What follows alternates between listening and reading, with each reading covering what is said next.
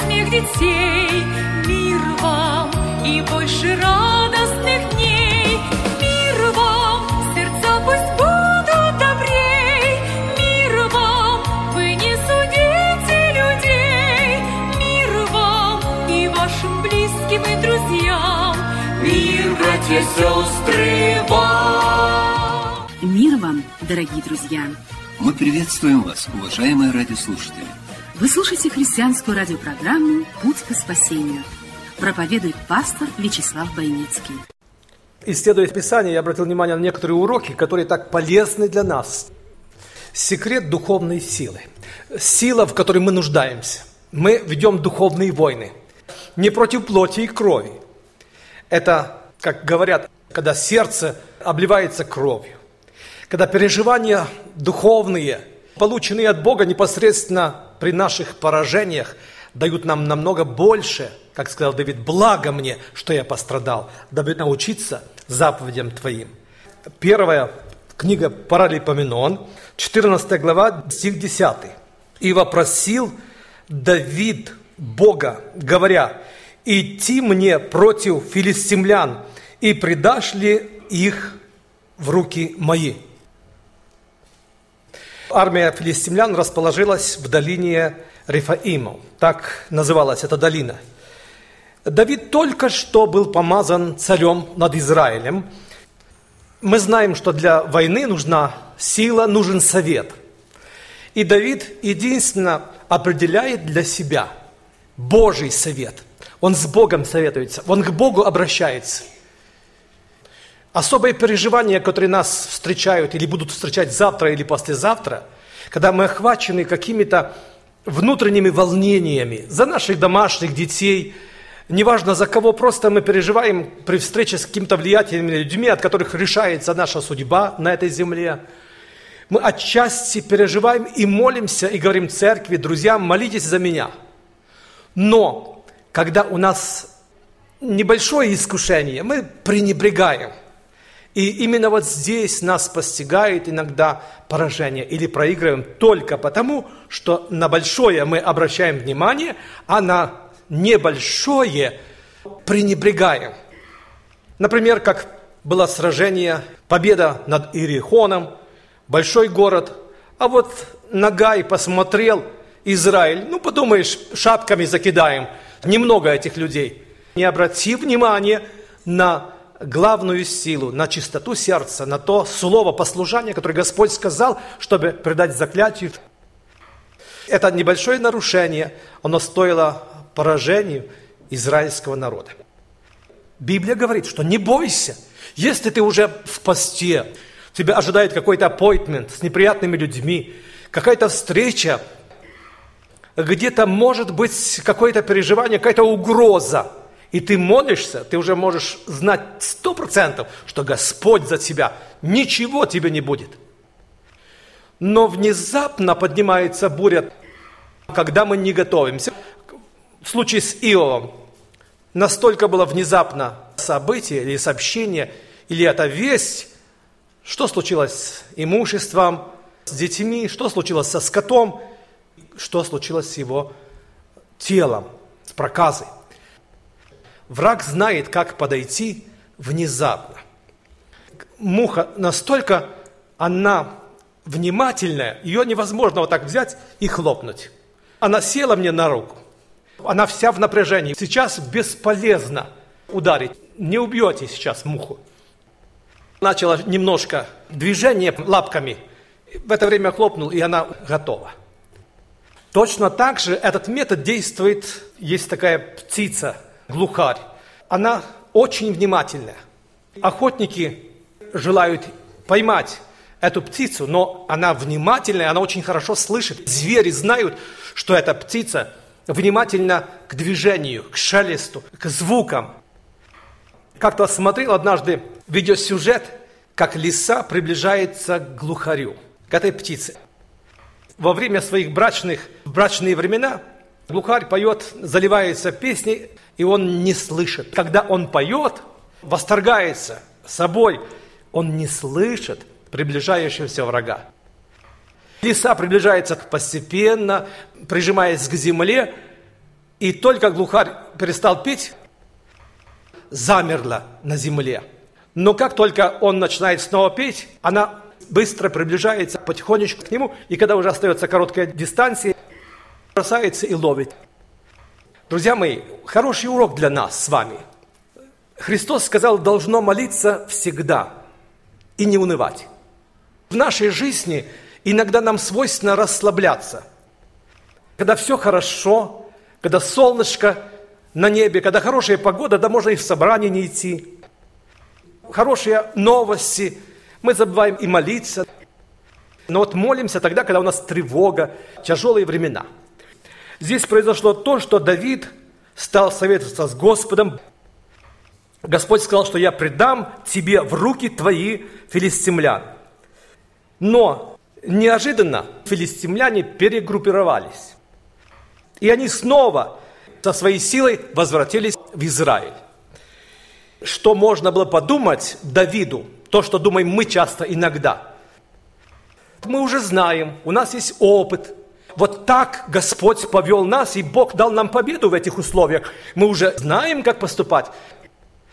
Давид мог бы использовать тот же план, который Господь открыл первый раз. Но Давид отказался полагаться на тот план и стал искать слово от Бога свежее.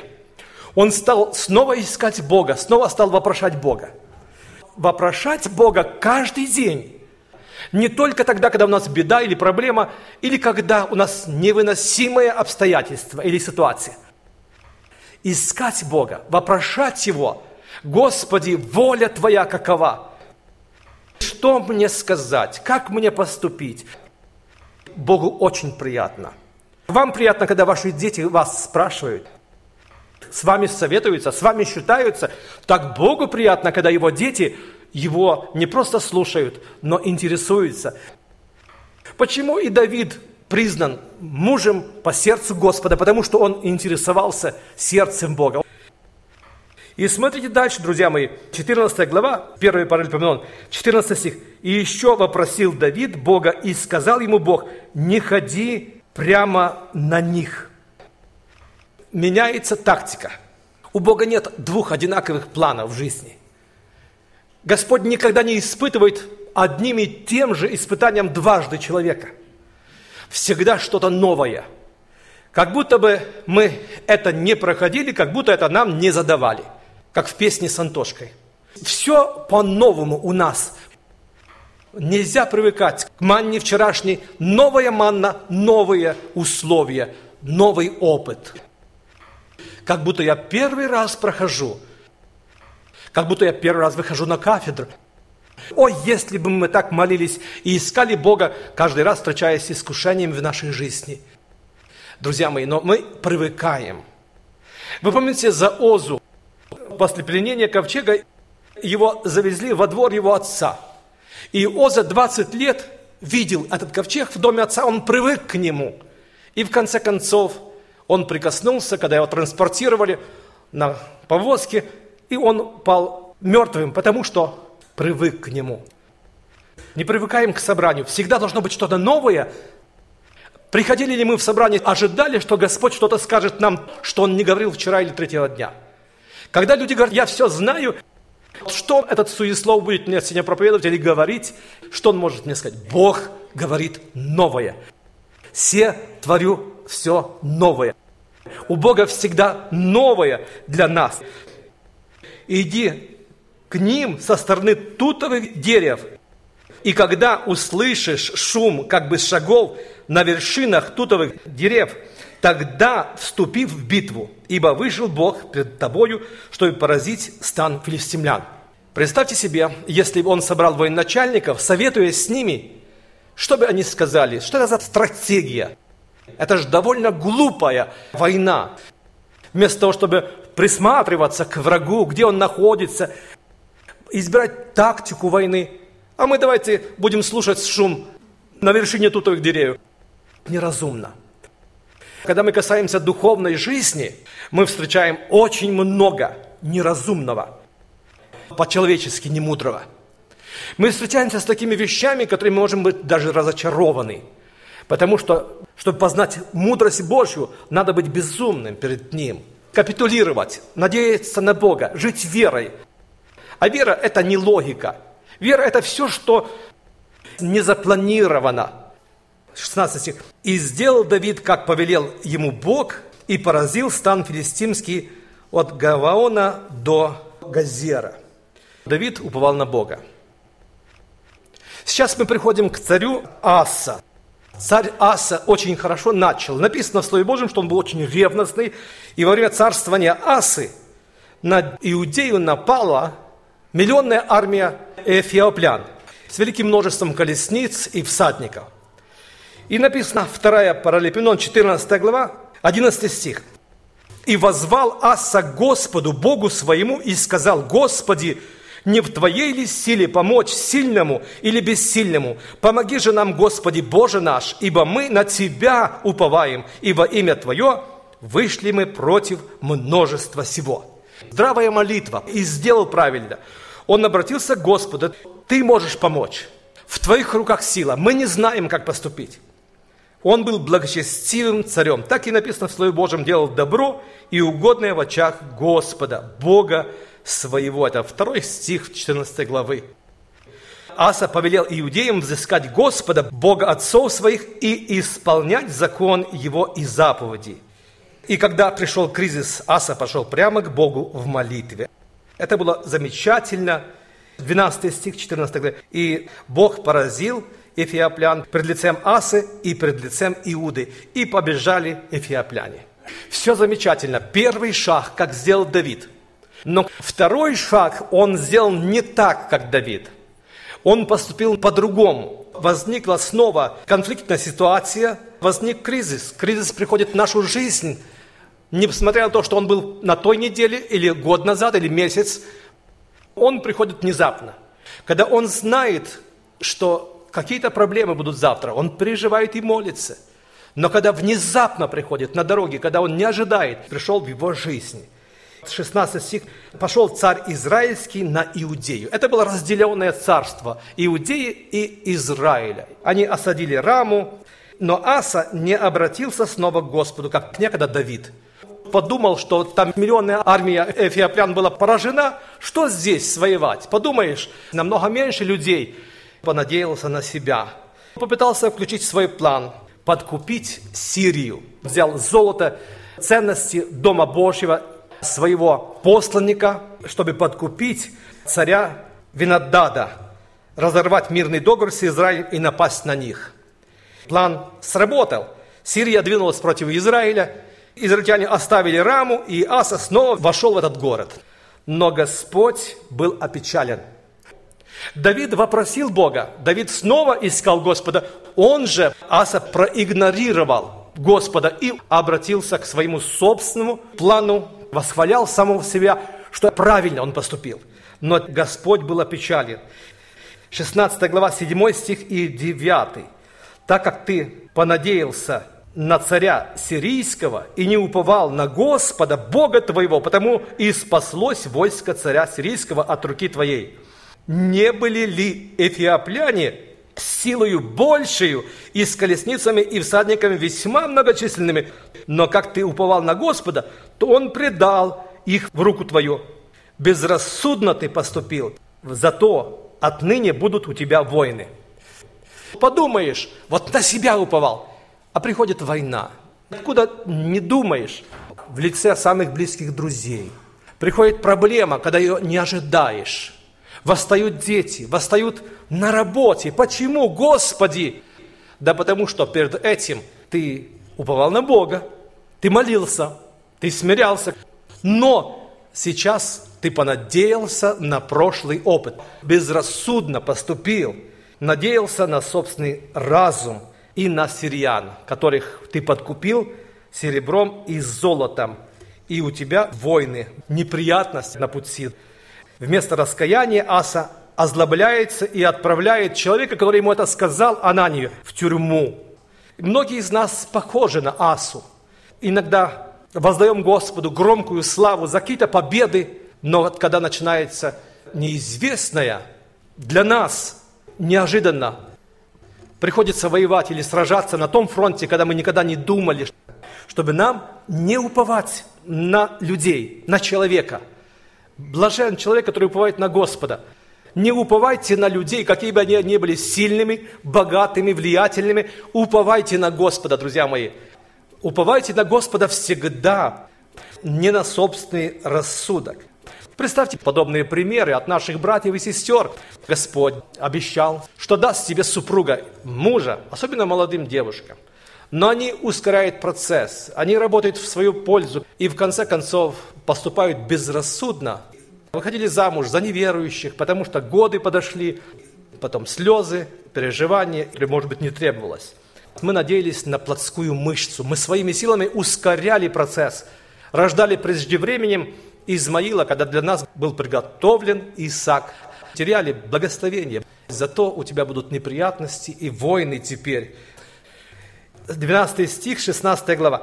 «И сделался Аса болен ногами на 39-м году царствования своего, и болезнь его поднялась до верхней части тела, и он в болезни своей взыскал не Господа, а врачей». Скажите мне, искать врачей – это плохо? Это что, грех? Почему написано, что в болезни своей он взыскал не Господа, но врачей? Я думаю, что нет ничего плохого, когда мы обращаемся за медицинской помощью к врачам. Бог определил, Он сказал, что нездоровые имеют нужду во враче, а больные – это нормально. Но случай с Асой был совершенно другой. Он, прежде всего, имел горький опыт, о чем мы только что слышали. Не уповал на Бога. Он уповал на царя сирийского. Он уповал на собственный план. И это привело его к болезни. В это время он заболел. Царь Аса очень хорошо начал, ревностный. Он был благочестивым царем. Когда пришел кризис, Аса пошел прямо к Богу в молитве. Это было замечательно. И Бог поразил эфиоплян пред лицем Асы и пред лицем Иуды. Первый шаг, как сделал Давид. Но второй шаг он сделал не так, как Давид. Первоначально он был ревностным. Он свою мать родную, Маху, 15 глава, 16 стих. Царь Аса лишил царского достоинства за то, что она сделала истукан для Дубравы. И не спроверг Аса истукан ее, и изрубил в куски, и сжег на долине Кедрона. А свою мать лишил царского достоинства. Он был очень ревностный, человек Божий, царь Аса. Но постепенно он ушел и отступил. «Будь ревностным, будь верным до смерти». Написано в Слове Божьем, что он сделался больным ногами и умер. В контексте или на фоне этой истории он заболел ногами. В это время это было от Бога. Нужно было ему взыскать сейчас Господа. Именно сейчас, в данном случае. Смысл не во врачах, а в том, что от Господа было поражение его болезнью. Даже можно любую другую проблему поставить вместо врачей. Например, если бы сказать, что он был голоден, но вместо того, чтобы искать Бога, он искал повара. Или был, допустим, наг, вместо того, чтобы искать Бога, он искал портного, чтобы одеться, примерно. Здесь причина. Нужно было искать Бога. Друзья мои, во всех обстоятельствах жизни, когда у нас есть возможность обойти Бога, искать освобождение другим методом, Богу это не нравится. Ищите Господа искренно и сердечно. Написано в 117-м псалме, 8 стих, «Лучше уповать на Господа, нежели надеяться на человека». Проблема не в том, что Аса взыскал врачей, а в том, что он не взыскал Бога. Не в том, что он взыскал врачей, а в том, что он не взыскал Господа. Аса не искал ответа, не вопрошал о милости Господа. Он искал врачей и нашел только их. Он искал врачей и этих врачей нашел. Также написано, что Саул умер за свое беззаконие. Это 1 Паралипоменон, 10 глава, 13 стих и 14. Так умер Саул за свое беззаконие, которое он сделал пред Господом, за то, что он не соблюл слово Господня и обратился к волшебнице с вопросом, а не взыскал Господа. Смотрите, интересный такой поворот или момент, на которых мы, может быть, не обращали внимания. Он не взыскал Господа, он не искал волю Божью. искал волшебницу, уповал на свою плоть, но он не искал Бога. Как важно для нас сегодня искать Бога всем сердцем и душой. Как важно искать Бога не потому, что у нас хлеба не хватает. Друзья мои, не получить в укор в свой адрес то слово, о котором Христос сказал: «Люди ищут меня, потому что ели хлеба и насытились». Но замечательное слово, которое сказал Давид: «Сердце мое, говорит, от тебя, и ищите лица моего, и я буду искать лица твоего, Господи». Искать, любя, искать, потому что сердце мое к тебе привязано. Искать Бога, потому что у нас нет другого пути, потому что Он есть Бог любящий. Не хочет нас наказать за нарушения, которые мы имеем. Он не хочет нас ставить в угол или пригвоздить к стенке. Он есть любящий Отец. Давид, сколько он натворил, сколько он накуролесил, но тем не менее Господь снова обращается к Давиду, снова поднимает его, снова пытается помочь ему. Друзья мои, также и в нашей жизни. Не смотрите на провокацию дьявола, который пытается напомнить вам, смутить вас прошлым. Нету прошлого. Древнее прошло, теперь все новое. Во Христе Иисусе, находясь в Божьих руках, будем уповать на Господа и жить по воле Божьей. Очень хотелось, чтобы в нашей жизни мы испытали Божью милость. Еще раз, Господи, помоги нам уповать на Тебя. Не тогда, когда нам хорошо только, а тогда, когда у нас трудности. Но трудности сами по себе нас как-то мобилизуют. Мы начинаем молиться, поститься в трудностях. Мы ищем Бога по-настоящему. Нам не нужно говорить: слушай, тебе надо поститься. Пища сама не идет в горло. Когда у него сильное переживание. Будет отнят жених, будут поститься. У нас есть какой-то разрыв с Богом, мы чувствуем переживание, нету поддержки. Но вот когда нам хорошо, это слово снова всплыло, когда Иосиф обращается к виночерпаю: «Вспомни обо мне, когда тебе хорошо будет». Когда тебе хорошо, бодрствуй. Когда у тебя благоприятное время, не нужно думать, откуда уголь привезти, чтобы затопить дом на зиму. Воду нести нужно было далеко, как твои отцы несли с колодца, добивать ее, а потом греть на печке. Горячая вода, все есть. И человек расслабляется. И мы забываем, что Бога нужно вопрошать и искать волю Божию и славить Его. Всегда. Господи, научи нас благодарить Тебя и видеть Тебя всегда перед собою. Чтобы нам не поколебаться, чтобы нам не упасть, чтобы нам не споткнуться. У нас есть все ресурсы быть победителями и радостными христианами. Бог все дал нам потребное для жизни, для победы. Будем ли мы благодарны Богу? Будем ли мы Его славить? Или только однажды вопросили и пытаемся по этому методу действовать и сегодня, что у нас был такой план. Бог открывает нам все новое. С Ним очень интересно. Господь очень любит нас. Вы испытали по-своему Его любовь, что когда вас нужно было наказать, а Он проявил милость, любовь. Он проявил к вам нежность.